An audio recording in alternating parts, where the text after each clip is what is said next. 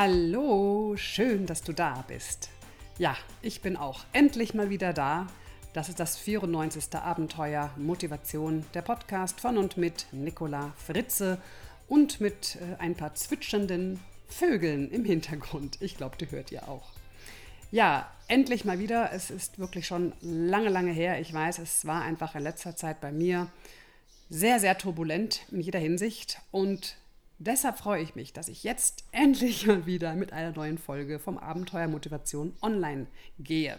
Und zwar mit einer ganz besonderen Folge. Ich hatte nämlich im März, ich glaube es war März, ich glaube es war März, das Vergnügen, einen meiner Lieblingskollegen in Bremen zu treffen, Lutz Langhoff. Und da haben wir gedacht, Mensch, machen wir doch mal ein nettes Gespräch miteinander und teilen das in zwei Teile. Der eine Teil, der erste Teil ist jetzt bei mir hier und jetzt zu hören. Und der zweite Teil, der ist zu hören bei Lutz Langhoffs Podcast. Sein Podcast heißt Mut, Motivation, Machen. Lutz Langhoff bei allen Anbietern, iTunes, Spotify, wie sie alle heißen, natürlich zu finden. Und ich kann euch diesen brandneuen Podcast nur sehr, sehr empfehlen. Es ist ein sehr inspirierender Mensch, der tolle Geschichten, tolle Impulse und wirklich gute Gedanken hat. So, also wenn ihr den zweiten Teil des Interviews hören wollt, dann geht dann noch zum Podcast von Lutz Langhoff. Ja, und worum geht es jetzt in diesem Gespräch mit Lutz? Da geht es um das Feuer der Begeisterung und Dinge, die man tut, weil man so unglaublich begeistert ist und daraus seine Motivation schöpft. Es geht um Mut, es geht um Aufstehen nach Insolvenz, es geht auch um so tiefe und auch schwierige Themen wie Vergebung. Es gibt ein Coaching-Tool, das ich euch vorstelle zum Umgang mit echt nervigen Menschen ähm, dann geht es um Druck und Unsicherheit in Unternehmen. Es geht um die Frage, ob Motivation nicht eigentlich ein Luxusthema ist, ein Luxusproblem. Es geht um Selbstverantwortung. Ja, es geht auch um sehr persönliche Dinge. Auch ich ähm, erzähle so ein bisschen was aus meinem Leben. Ich erzähle euch ein bisschen von meiner Kindheit, Jugend eher, wo ich als Mauerblümchen ein Außenseiter-Dasein lebte. Und ich habe sogar, ja, der Lutz hat es aus mir herausgekitzelt, ein kleines persönliches Outing, was ihr hier hören könnt von mir. Kurzum, ein spannendes Gespräch, das euch hoffentlich viele Impulse gibt und euch hier und da begeistert und das Feuer entflammt. Jetzt hört rein, viel Spaß und den zweiten Teil, wie gesagt, gibt es im Podcast von Lutz Langhoff.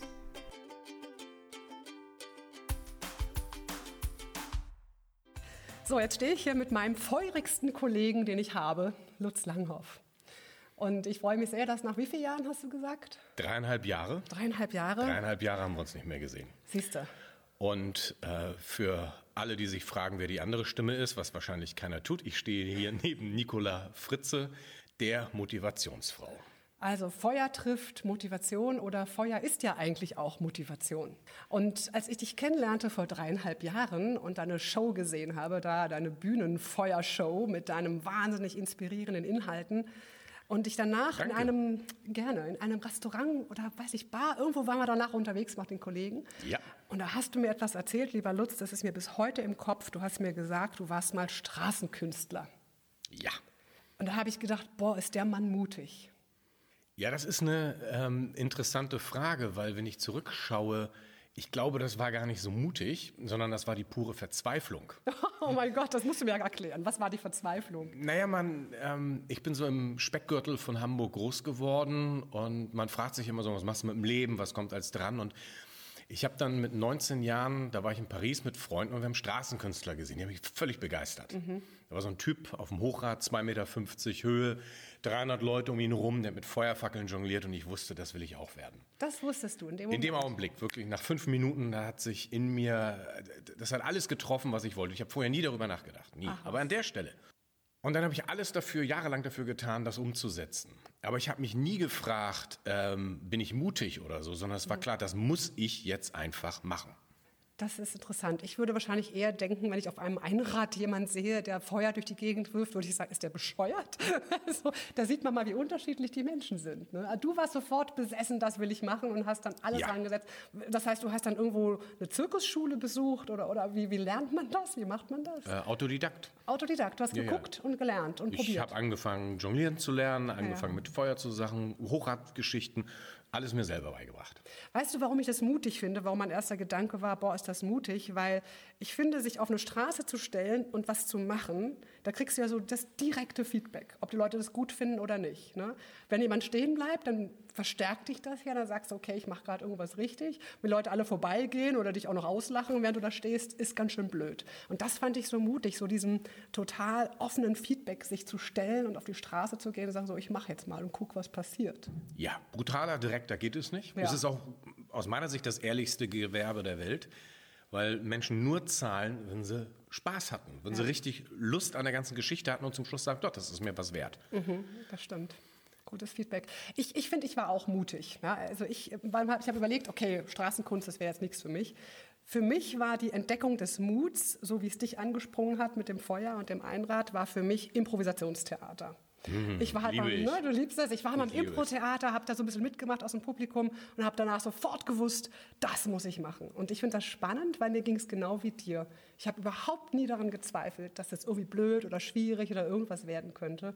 Und als ich danach oft auf der Bühne stand, auch vor bezahltem Publikum, ja, und manchmal Leute zu mir kamen dann nach der Show und gesagt, Mensch, wie kann man nur auf die Bühne sich stellen und keine Ahnung haben, was man gleich spielt? Das ist ja Horror. Und ich habe mir gedacht, nee, das ist geil, das ist so schön. Ne? Also würdest du sagen, wenn man von einer Idee total begeistert ist, wenn das Feuer in mir brennt, stellt man sich diese Frage mit dem Mut gar nicht? Denkt man da eigentlich gar nicht drüber nach? Na, das ist eher eine Frage äh, vom, vom Lebensalter, also in welcher Phase bin ich drinne. Mhm. Und so sehr reflektieren so mit 19, 20, das tue ich, also das habe ich damals noch nicht. Mhm. Wenn ich jetzt zurückschaue, ich habe vor äh, zehn Jahren ein Outdoor-Geschäft mit zwei Partnern gegründet. Einer davon war leider etwas kriminell und wir haben Was? den, ja, Moment. Das sind so Sachen, die kriegt man manchmal erst mit, wenn man mit Menschen länger zusammenarbeitet, ah. wo man Seiten auf einmal sieht, damit hätte ich nie gerechnet. Mhm. Und wir wollten ihm seine Anteile abkaufen, das wollte er nicht. Da sind wir zum Juristen gegangen, haben uns lange beraten lassen und sind zum Schluss gekommen, wir gehen in die Insolvenz. Das war ein Geschäft, das drei Monate auf war, dann wieder einfach dicht gemacht. Mhm. Das Schräge an der Geschichte ist, wir hatten schwarze Zahlen. Aha. Wir sind nur nicht anders rausgekommen, weil der sich quergestellt hat. Mhm. Und danach hatte ich bestimmt ein halbes Jahr, wo ich gegen null motiviert war. So richtig unten. Und dann kommen alte Freunde. Manchmal hörte man so einen Spruch wie, naja, wenn einer aufsteht, dann der Langhoff. Mhm. Aber da war so ein Punkt, da war Mut gefragt. Mhm ich habe eine, eine mittlere fünfstellige Summe verloren, das tat weh. Die anderen Sachen beruflich, die waren auch noch am Laufen und dennoch war da so, eine, so, ein ganz großer Schmerz und auch eine Zeit, wo Trauer war darüber, wo ich einfach nicht fähig war, neue Sachen aufzubauen. Mhm. Und dann sich dem Ganzen zu stellen und dann wieder den neuen Mut zu kriegen, das finde ich viel spannender, als wenn ich mit 19 gesagt habe, oh, da muss ich unbedingt machen und rannte da blind drauf zu. Mhm. Wie ist es dir gelungen, aufzustehen? Also was hat dir dann wieder den Mut zurückgebracht, aufzustehen? Was Neues zu wagen wieder. Da kommt eine ganze Menge zusammen. Es gibt so einen schönen Spruch, den ich eigentlich liebe, der heißt, Aufstehen, Krone richten, weiterschreiten. Also in dem Augenblick, wo man hingefallen ist, nicht rumjammern. Aber es gibt manchmal Phasen, da muss das sein, da gehört das auch dazu, weil dann war das nicht ein blauer Fleck, sondern das war vielleicht ein Schienbeinbruch oder die Hüfte ist gebrochen, um in diesem Bild zu bleiben. Und wenn ich hinfalle und mir dabei die Hüfte breche, dann hilft niemand, also es, es hilft einfach nicht, wenn jemand sagt, hey, steh auf, richte deine Krone, geh weiter voran. Oder alle diese Sachen, weil das, das passt nicht mehr ins Bild. Rückblickend muss ich sogar sagen, das war was ganz Gesundes. Also man versucht das ja immer zu verstehen, dass da so bestimmt ein Vierteljahr richtig Trauer war. Hm. Ich war auch sehr dankbar, dass ich vom Insolvenzverwalter dann angesprochen wurde und alle Schrauben, die wir in den Laden reingeschraubt haben, die habe ich auch wieder rausgeschraubt. Das hat hm. zwei Monate gedauert.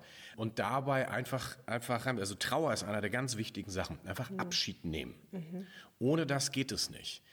Dann mal hingucken, was hat mich eigentlich da reingebracht? Warum bin ich bei dem einen Typen drauf reingefallen? Und was mir sehr peinlich ist, das ist mir bis heute peinlich, weil meine Frau mir im Vorfeld gesagt hat, ich mag den nicht, da ist was faul. Aha. Und ich habe nur so einen blöden Spruch gemacht, den muss ja auch nicht heiraten, ich will mit dem nur ein Geschäft gründen. Mhm. Ähm, der Satz ist echt Panne. ähm, weil man muss darauf hören. Man muss sehr darauf hören, was mhm. der Bauch bei, bei Menschen sagt. Mhm. So. Also Sachen anschauen, was hat mich da hingebracht, warum bin ich da an gewissen Sachen reingefallen oder habe das nicht sehen wollen, weil rückblickend sieht man oft. Also wenn man jemandem begegnet wie einem Hochstapler oder so, rückblickend fallen einem auf einmal ganz viele Sachen auf, die man aber nicht sehen wollte, eine ganze Zeit nicht sehen wollte. Mhm. Dann nach einer Zeit zu diesem Punkt zu kommen, hey, ich, ich nehme das jetzt an. Ja. Mhm. Also Annahme, dann loslassen, vergeben. Mhm. Und ich glaube, dass wir ähm, so richtig harte Sachen erst dann für uns bearbeitet haben, wenn wir auch wirklich vergeben können. Richtig mhm. sagen, dem rechne ich das überhaupt nicht mehr an. Das sagt sich so leicht, oder? Also ich finde auch vergeben ist eine ganz wichtige Qualität, wenn man das kann, eine wichtige Fähigkeit, wenn man das kann im Leben. Nur die, die, die Praxis zeigt, dass viele Menschen sich, auch ich habe mich damit mal sehr schwer getan, jemand zu vergeben, heißt ja wirklich auch in so ein Gefühl reinzugehen, das wirklich zu spüren und nicht nur sagen, ja, ja, ich verzeihe dir und hinterher eigentlich innerlich noch sagt, naja, aber eigentlich war es echt scheiße von dir, sondern dieses echte Vergeben im Sinne von, ich weiß, es war im Rahmen deiner Möglichkeiten das, was du halt tun konntest, was ja. Besseres ging halt gerade nicht, ja. Und wenn man diesen Ansatz verfolgt, ich weiß, der Mensch hat im Rahmen seiner Möglichkeiten zu diesem Moment das Beste gegeben, was er geben konnte und das war halt das, dann kann ich auch leichter vergeben. Dann kriege ich so ein Gefühl, so Mitgefühl eigentlich eher. Dann wird so Hass oder Wut oder Ärger zu einer Art Mitgefühl. Ich glaube, also ich mag die Seite, die du gerade zeigst, mhm. ähm, weil die sehr menschenfreundlich ist, sehr positiv den anderen auch sieht. Aber es gibt Menschen, die haben einfach, den, sind gewisse Sachen einfach scheißegal. Mhm. Und die gehen sprichwörtlich über Leichen. Das mhm. ist, das würde ich jetzt bei dem nicht sagen, dass der über Leichen geht. Also nicht direkt. Aber da gab es da gab's Punkte, wo ich sagen muss, das ist kriminelle Energie. Mhm. Und da kann ich nicht sagen, das machte im Sinne vom Besten oder ich, ich zeige mhm. Verständnis, sondern das ist dieser Part, dieser Teil in dem Charakter, der da gezeigt wurde, der ist richtig böse. Mhm. Und, das und, das kann, das muss ich auch so, so adressieren. Und dann mhm. sage ich, ja, aber das ist jetzt sein Ding, das lasse ich mhm. komplett los. Mhm. Da lasse ich richtig, richtig los. Und das ist das Schöne, wenn man Menschen auch loslassen kann. Ja, das ist schön. Geschäftspartner meistens leichter als Menschen, wie in der Familie vielleicht sind, ne, wo man das Gefühl hat, man hat da noch andere Verpflichtungen. Also man kann sich seine Familie ja nicht aussuchen. Und ich finde es manchmal, gerade wenn du so ein Familienverbund bist, wo du halt jetzt nicht einfach so sagen kannst, tschüss, ich bin hier draußen, wo man ja doch noch andere Bande hat. Ne? Also ja. klar, es gibt auch da die Möglichkeit, man kann auch sagen, ich breche den Kontakt mit Schwester, Mutter, Vater, Onkel, Tante, keine Ahnung was ab. Nur im Großen geht es doch darum, dass wir das auch nicht so richtig wollen. Und da finde ich es sehr hilfreich, wenn ich einen Weg finde, der zu Mitgefühl führt, der zur Vergebung führt, wo ich sage, ich weiß, du kannst nicht aus deiner Haut, das ist halt dein Rahmen, deine Möglichkeit. Und, da kommst du halt leider nicht so richtig raus. Da finde ich es ganz hilfreich. Da ist es total hilfreich. Ähm, das hilft auch richtig in, in, in Familien ganz viel Freiheit reinzubringen, ganz viel Beziehung mhm, reinzubringen, weil ich genau. dann anfange, den anderen einfach so zu lassen, wie er ist. Mhm. Meistens, also gerade in Familien merkt man das ja sehr stark, wenn man mal bei sich selber genau hinschaut ich hätte ja gerne den anderen, dass der so ist, damit der mir gefällt. Und ich bin da eigentlich mhm. bei meinen Nöten mhm. und meinen Ängsten und meinen inneren Zwängen. Mhm. Und dieses, ich lasse Menschen so sein, wie sie sind, ist was ganz mhm. Tolles. Mhm. Es gibt eine sehr schöne Übung, die ich im Coaching häufig mache, vielleicht kennst du die, so zum Umgang mit Menschen, die ich nicht leiden kann, so mit meinem ärgsten Feind oder die mhm. mich total nerven. Ja? Was ich dann mache, ist, dass ich ähm, mein Coachie bitte, er möge sich ein Blatt Papier nehmen, dann schreibt er oben den Namen der Person, die er nicht leiden kann, hin. Und ja. dann teilen wir das in zwei Hälften. Linke Spalte, rechte Spalte. Linke Spalte darf dann mein Coachie alles reinschreiben, was er an dieser Person so richtig widerlich findet, was ihn alles nervt und ärgert und was so richtig wäh ist. Ja, ja ist übrigens, finde ich übrigens ganz wichtig, weil oft benennen wir die Sachen gar nicht, sondern das ist so indifferent. Um ja, mal ganz stimmt. sauber zu schreiben, hey, mhm. das geht mir auf den Keks. Genau. Das hilft schon. Das hilft schon und das machen die auch mit großer Begeisterung. Das ist der leichte Teil der Übung. Der andere Teil, der dann schwieriger ist und wo man dann wirklich als Coach auch ganze Arbeit leisten muss, dass sie da zu einem Ergebnis kommen, die rechte Spalte. In die rechte Spalte sollst du nämlich mindestens fünf Dinge eintragen, die du an dieser Person schätzt, gut findest oder vielleicht sogar bewunderst. Und da kommt, was, an der Person? Nein, niemals. Da ist doch nichts, was soll ich denn da bewundern? Ne? Da kommt sehr viel Widerstand. Und du bleibst natürlich als Coach dran und sagst, okay, jetzt überleg nochmal. Es sind vielleicht Sachen im Äußeren, was du siehst, Erscheinungsbild, vielleicht irgendwie, wie der wohnt, was der macht, was er für ein Hobby. Guck mal. Und dann leiten wir dir an und dann langsam kommt was. Und das Spannende finde ich, dann kommen Sachen, die die wirklich gut finden. Und manchmal passiert sogar der Transfer, dass sie sagen, wenn ich so eine homöopathische Dosis von dem Egoismus für mich selbst hätte, ja, dieser Egoismus, der mich so ankotzt, aber wenn ich da so ein kleines bisschen vielleicht für mich selbst hätte, wäre es gar nicht so schlecht. Dann schreibst du also diese drei Sachen, äh, diese zwei Spalten voll, mindestens ja. fünf Punkte auf die rechte Seite. Und jetzt kommt das Wunder. Magie. Du teilst das Blatt einmal durch, nimmst die linke Spalte und entsorgst sie. Ich verbrenne sie gerne, ist dein Ding, oder? Verbrenne. verbrenne dann diese linke Spalte und die rechte Spalte mit den guten Dingen, die ich bewundere, die ich gut finde an dieser Person, schenke ich dieser Person. Wunderbar. Ne, du ahnst, was passiert. Ja, ich ahne. Ja. Ich ahne ganz viel. Das ist übrigens etwas, was man bei dir gesehen hat. Also das ist äh, ein Teil deiner Person. Das ist, nee, ich habe dich, also man sieht dich auf der Bühne und dann kriegt man einen Eindruck von jemandem. Mhm. Und du hast, eine, du hast eine sehr schöne Fröhlichkeit und Leichtigkeit. Das mag ich unheimlich gerne bei Menschen.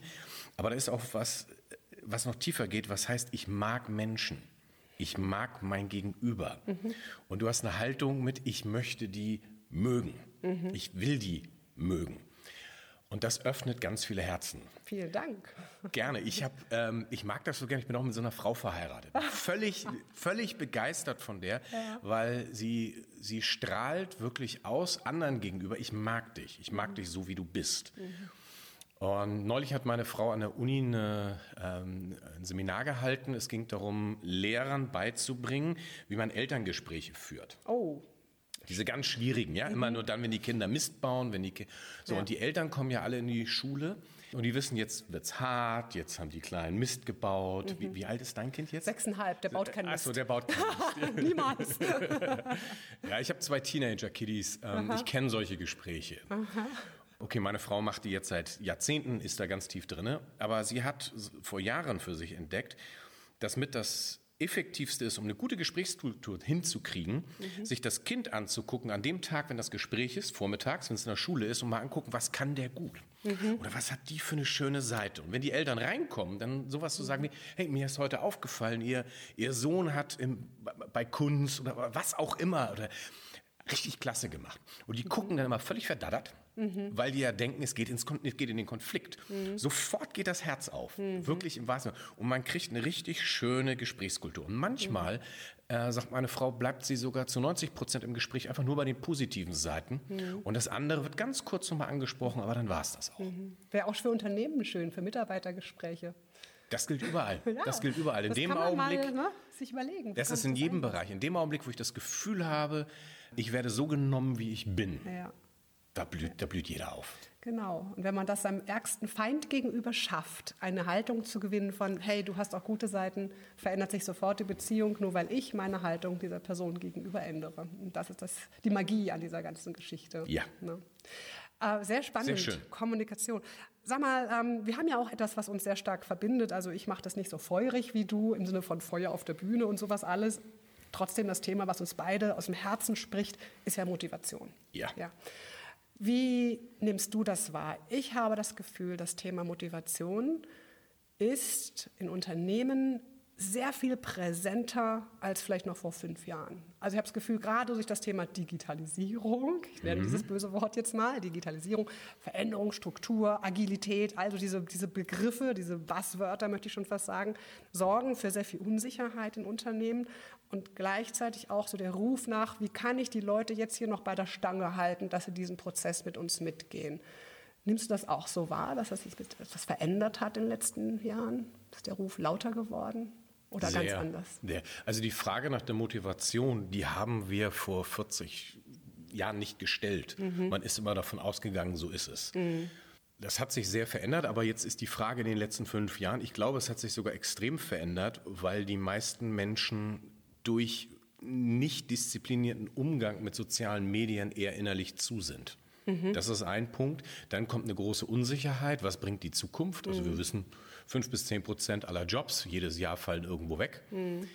Ich glaube auch, dass gleichzeitig wieder ganz viele neue entstehen. Oh, ja. Also da bin ich äh, ja. mir sogar sicher. Ich will jetzt hier kein Gespenst an die Wand malen. Aber in, in Summe bleibt da so eine äh, Unsicherheit. Und die führt im Regelfall nicht zu mehr Produktivität, die führt nicht zu mehr Engagement, sondern eher zu einer innerlichen Verkrampftheit. Und wenn ich verkrampft bin, kann ich nicht gut arbeiten. Mhm, so ist es. Die Verkrampfung nimmt zu, oder? Also ich habe das Gefühl, Druck und Verkrampfung in Bezug auf die Unsicherheiten nimmt zu. Und gleichzeitig, was du gerade gesagt hast, finde ich auch so spannend.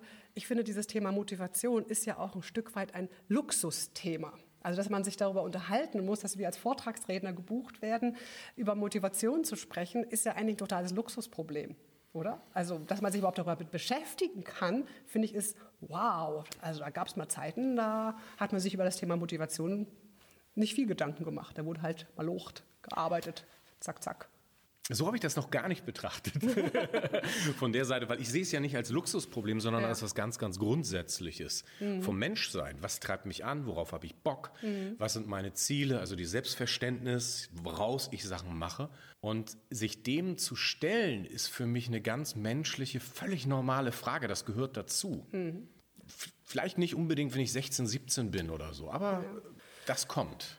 Ja, ich glaube, das, was ich jetzt provokativ mit Luxusproblem meine, ist, dass es wunderbar ist, dass wir in einer Zeit leben dürfen, die uns überhaupt ermöglicht, darüber nachzudenken, was ist denn eigentlich mein Antrieb, was ist denn eigentlich mein Bedürfnis, wonach trachte ich, was ist denn der Sinn, was ist denn mein Wofür, dass ja. wir uns darüber heutzutage Gedanken machen können. Das meine ich, ist echter Luxus. Das ist natürlich etwas Zentrales, nur jetzt, wenn wir mal ein paar Jahre zurückgehen, ja, nehmen wir mal so, weiß ich, Industriealter, als das ganze Industriezeug losging, mhm. ja, Industrialisierung so die, der klassische Fließbandarbeiter, der natürlich einen knochenharten Job gemacht hat. Und auch solche Menschen gibt es ja heute noch. Ja. Die denken ja nicht großartig darüber nach, ne, welcher Sinn, wie kann ich mich hier einbringen, welche Werte.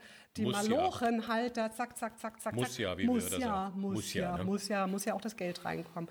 Und das gibt es ja auch noch, das ist ja auch noch da. Deshalb empfinde ich es als ein Geschenk, wenn ich mit Menschen arbeiten darf, die sich tatsächlich darüber Gedanken machen können, wie kann ich hier mich einbringen, wie kann ich meine Werte leben, wie kann ich was von mir in die Gesellschaft mit reintragen, in das Unternehmen mit reintragen. Ich finde, das ist ein großes Geschenk, ein Luxus, so meine ich das. Jetzt habe ich dich. Ja. Jetzt hast du mich. Ja, jetzt habe ich hast dich. Jetzt ich dich. Ja. Dem schließe ich mich an. Ja, das ist ein Geschenk, finde ich. Und manchmal hilft es auch, das vielleicht wieder bewusst zu machen, zu sagen, hey, alles andere, was hier noch so ist, ist wunderbar. Und ich kriege manchmal so ein bisschen so Fragezeichen auf der Stirn, wenn Menschen nur rummeckern und nörgeln und schimpfen und denen gar nicht klar ist, was für wunderbare Geschenke die eigentlich hier bekommen. Dass es eigentlich wirklich viel, viel stimmt und richtig ist. Aber dass die vergessen haben, dafür dankbar zu sein, dafür das alles so als Selbstverständlichkeit betrachten. Ja. Und das finde ich ist sehr schade. Dem schließe ich mich an. Dem schließe ich an. ich habe ja ähm, dieses eine Buch geschrieben, Die Kunst des Feuermachens. Ja, genau. Motiviert leben, unternehmerisch denken, tatkräftig handeln. Und dahinter ist diese Frage, wie, wie, wie baue ich innere Stärke auf, dass ich Dinge angehe und sage, das mache ich jetzt. Mhm. Und ich habe mir extra ein ganzes Kapitel da drin genommen, um dieser, diesem einen Punkt nachzugehen und mhm. zu sagen, hey, was für Grundlagen habe ich eigentlich in diesem Land zu dieser Zeit, mhm. um meinen eigenen Träumen nachzugehen? Und so gut wie es uns geht, mit allen Möglichkeiten, und ich genau. bin jetzt nicht jemand, der sagt, es ist alles wunderbar. Mhm. Aber wenn ich das historisch vergleiche, nehme die letzten, mhm.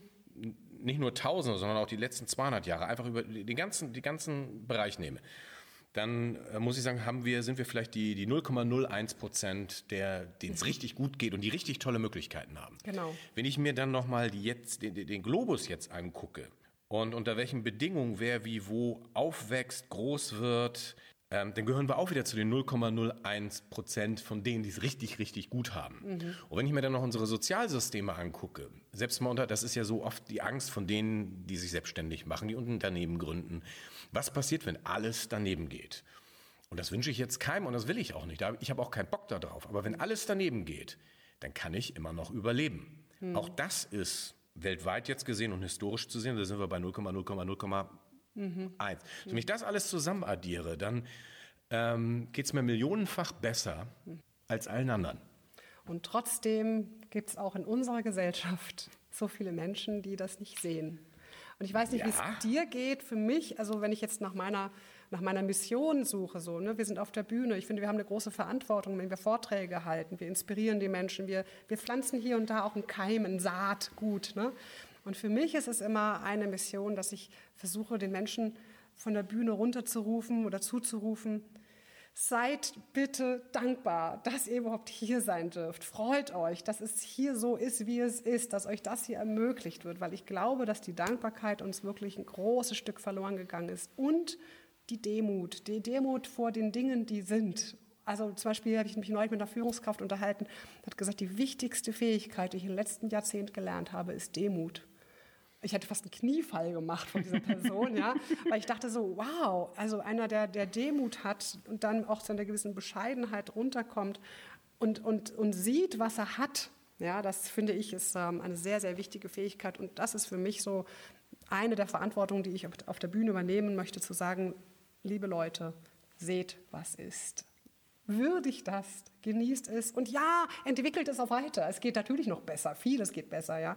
Nur ich finde, das ist äh, einer meiner Aufträge. Was ist dein Auftrag ja. von der Bühne? Ähm, ähnlich. Bei mir, wenn, es, wenn ich es im Kern nehme, ist das Mut machen. Mhm. Punkt. Mut. Menschen Mut machen, Dinge anzugehen, die sie vorher sich nicht getraut haben. Mhm. Ich möchte aber noch mal ins Danken reinkommen. Ja. Ich habe, ich schreibe mir seit acht Jahren jeden Morgen meine Träume auf. Oh, das ist spannend. Wirklich äh, Tausende. Manchmal sind es drei, vier in der Nacht, manchmal wieder drei Tage, wo ich mich nicht dran erinnere, aber ich schreibe sie auf. Und vor sechs Wochen hatte ich einen Traum, daran hast du mich gerade wieder erinnert, wo ich nachts richtig hatte, einen Satz, der im Kopf sei dankbar, lerne Dankbarkeit und nehme dir zehn Minuten jeden Tag. Mm. Das war wirklich ein Traum, es war wie ein Befehl im Traum. Schön. Und seitdem setze ich mich morgens hin. Ich habe mir sogar eine Stoppuhr genommen, die mache ich auf zwölf Minuten. Mhm. Und fange an zu danken für alles, was da ist. Mhm. Einfach nur Schön. Danke Gott dafür, dass ich. Und dann fange ich meine Kinder, ja. die Ehe, ja. den Job, äh, die Möglichkeiten, einfach nur.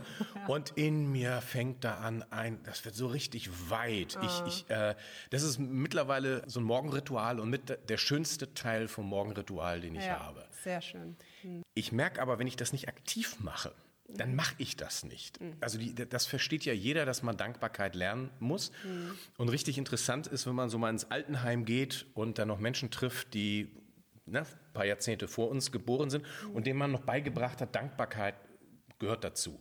Mhm. Und die fragten, dann sagen ganz viele, ja, dankbar muss man sein. Muss man ja sein. Muss man. Muss man ja.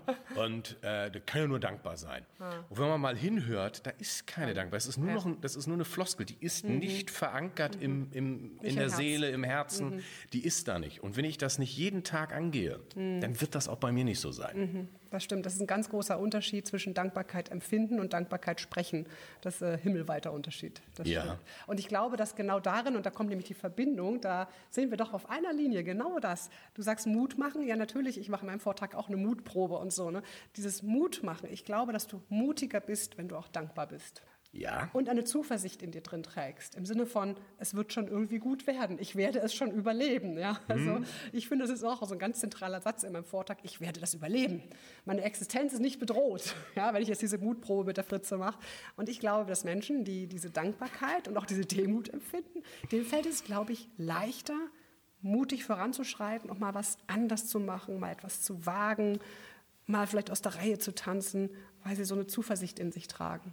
Ja, aber nur ja. Aber nur ja. So, und jetzt, kommt, und jetzt kommt die Frage ja für ganz viele, aber wie komme ich dahin? Genau. Und das ist, das ist somit das Spannendste an der ganzen Geschichte.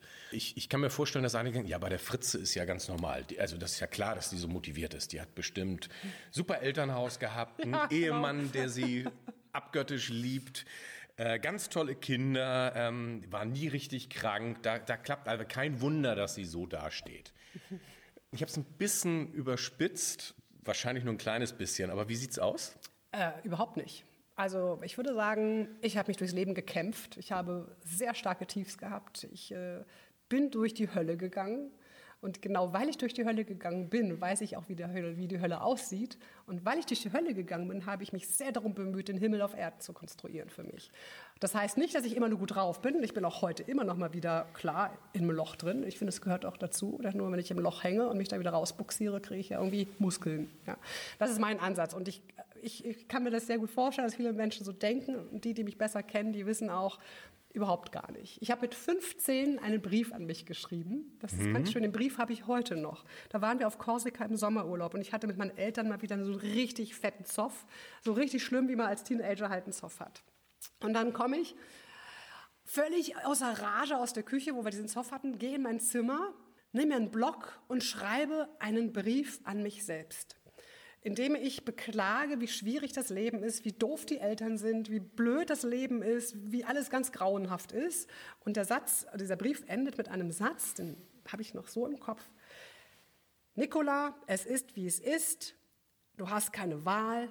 Du musst dein Leben jetzt selbst in die Hand nehmen. Deine Eltern werden es für dich nicht richten. Ich weiß, der Apfel ist sauer, doch du musst in ihn hineinbeißen. Das habe ich geschrieben mit 15. Wow. Wow, das denke ich heute auch. Damals wow. war das für mich so, oh. Ne? so. Und das war für mich der entscheidende Moment, wo ich erkannt habe, wenn ich aus dem Loch raus will, wenn ich mein Leben in die Hand nehmen möchte, dann muss ich das tun. Dann muss ich hier jetzt dafür sorgen, dass es die Richtung nimmt, die ich haben möchte.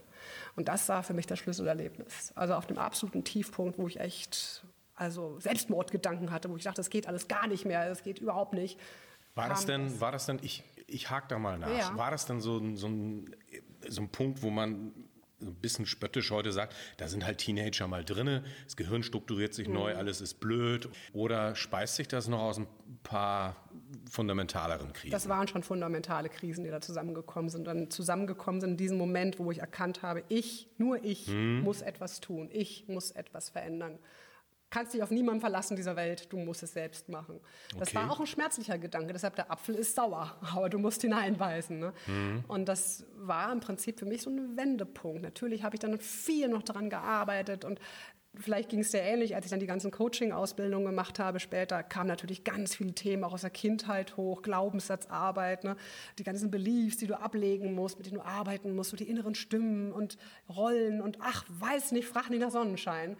Und ich glaube, da in den ganzen Coaching-Ausbildungen habe ich das dann alles noch professionell mit aufgearbeitet. Ne? Aber der ausschlaggebende Punkt war dieser Brief, den ich heute noch habe. Das ist, der, das ist mit Abstand der ausschlaggebendste Punkt. Wenn es darum geht, dass ich sage, ich will ein Leben haben, wo ich was aufbaue, wo ich was schaffe, ich komme sehr von diesen Gedanken. Du bist ein bisschen nicht so sehr in diesem Unternehmerischen, sondern eher grundsätzlich mhm. Motivation mhm. und Glück. Bei mir ist dieses Aufbauen, mhm. dass ich zu dem Punkt komme, ich bin verantwortlich mhm. und niemand anderes. Mhm.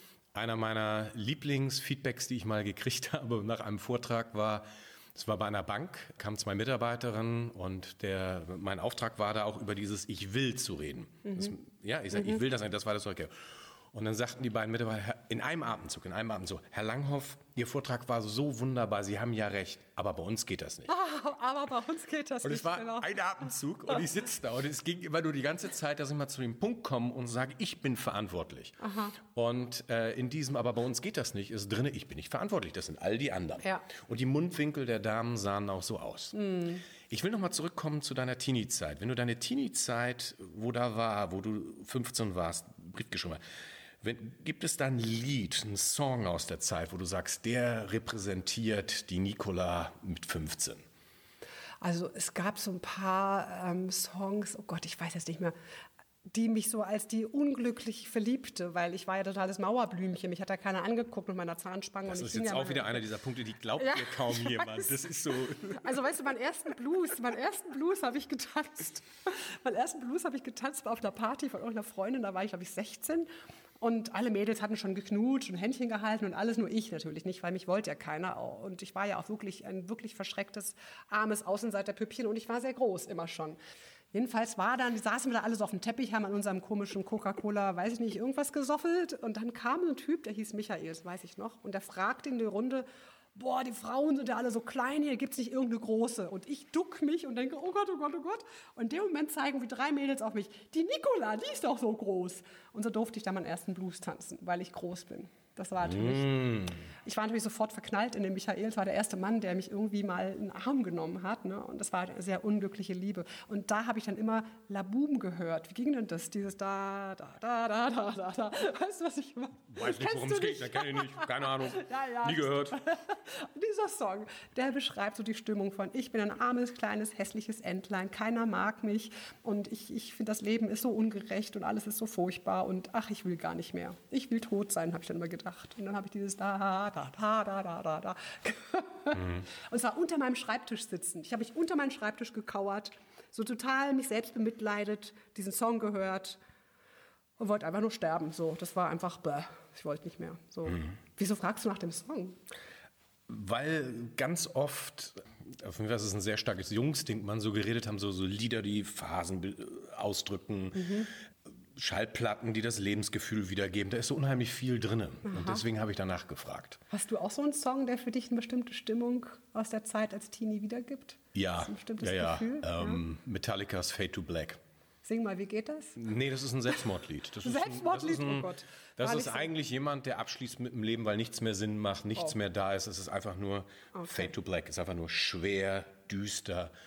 Ähm, und wenn ich so zurückschaue, so 16 bis 20, das war das mhm. Lieblingslied. Das hat alles ausgemacht. Das kenne ich noch nicht mal. Metallica war auch nicht so meins. ja, ich, ich hatte eine, eine sehr intensive Metal-Phase. Ah, okay. Ich will aber, ich, ich muss mal auf was zurück.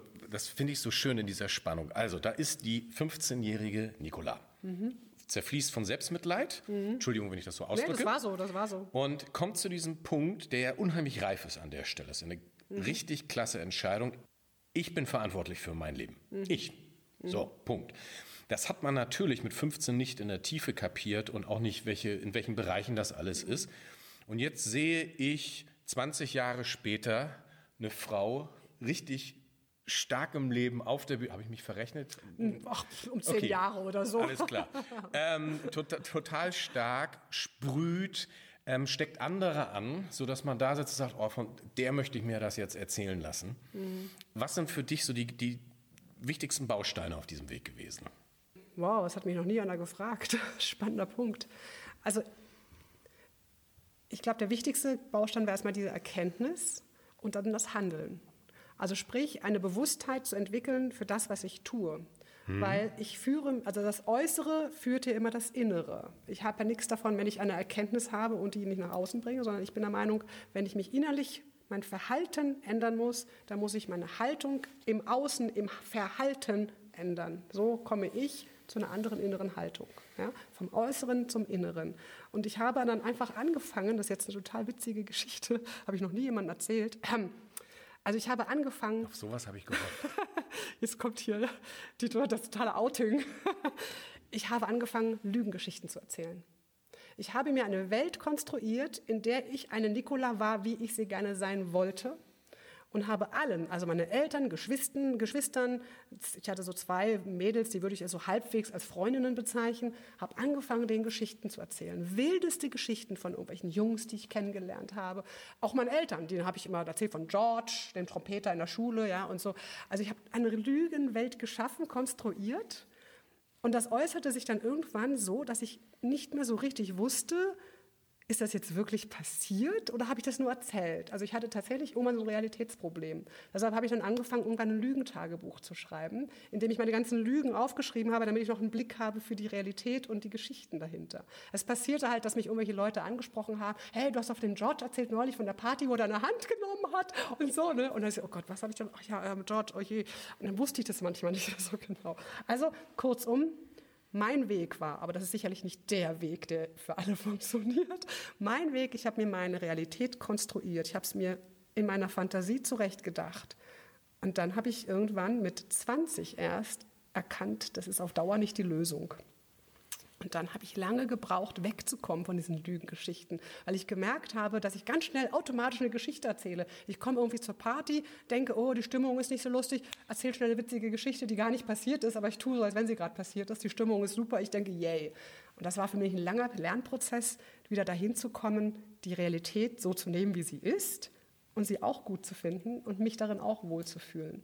Mhm. Und dann bin ich so langsam aus dieser Fantasiewelt, dieser Lügenwelt wieder zurückgekommen.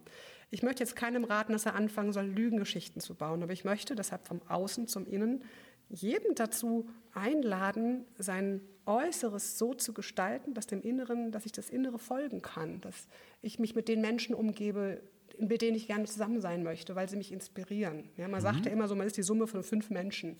Nimm die fünf Menschen, mit denen du am meisten zu tun hast, du bist so das Produkt irgendwie von denen. Ne? So, das war der erste Teil des Gesprächs. Weiter geht es in dem Podcast von Lutz Langhoff. Der Podcast heißt Mut, Motivation, Machen. Drei wichtige M-Wörter in unserem Leben.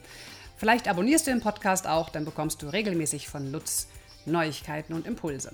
Ja, draußen zwitschern immer noch die Vögel. Ich sage Dankeschön fürs Zuhören, auf bald und mehr von mir findest du auf www.nicolafritze.de. Ciao!